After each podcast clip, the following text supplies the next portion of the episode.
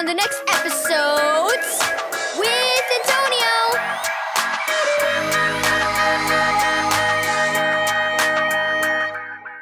Thank you, Keys for Kids Ministries, for this daily devotional. Replace it. Read Romans 12, verse 1 to 2. What smells so funny? Will asked as his older brother Elliot drove the car into the garage. Is it the engine? Elliot sniffed and made a face. Maybe. I'd better check it out. Will got out of the car and watched as Elliot opened the hood. They gasped in surprise. Green coolant was splattered everywhere. Will waved away a smelly cloud of steam with his hand. What happened? Hard to say, Elliot replied. But it'll have to wait till tomorrow. When Will got home from school the next day, Elliot was working on the car. Did you find out what was wrong? Will asked.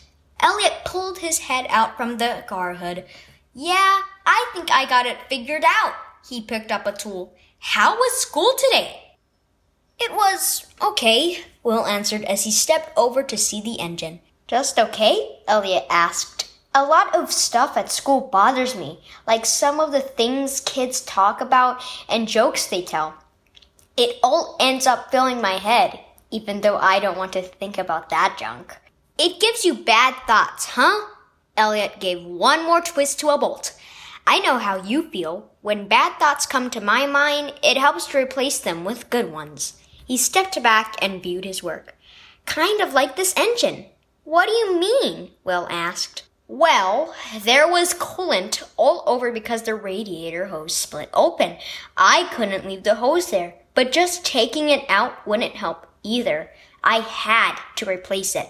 Elliot explained. It's the same with bad thoughts. They have to be replaced. So where do you get good thoughts to replace them with? Will asked.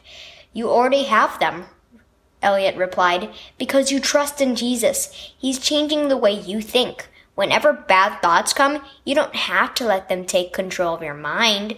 Set your mind on Jesus, who died on the cross to free you from sin, and trust Him to help you change your thoughts so they're focused on His truth and love instead. Elliot slammed the hood shut. I'm done. Want to take the car on a test drive? Will grinned as he opened the passenger door. Let's go! Replace bad thoughts with God's goodness key verse. Do not conform to the pattern of this world, but be transformed by the renewing of your mind. Romans 12 verse 2. Do you struggle with bad thoughts? When thoughts of bad things you've seen or heard seem to take over your mind, turn to Jesus. Remember that He died on the cross for every one of your sins and is renewing your mind so you can think the way He does. Try to recite a Bible verse you've learned or think about a special blessing He's given you. Replace bad thoughts with the goodness of His truth and love.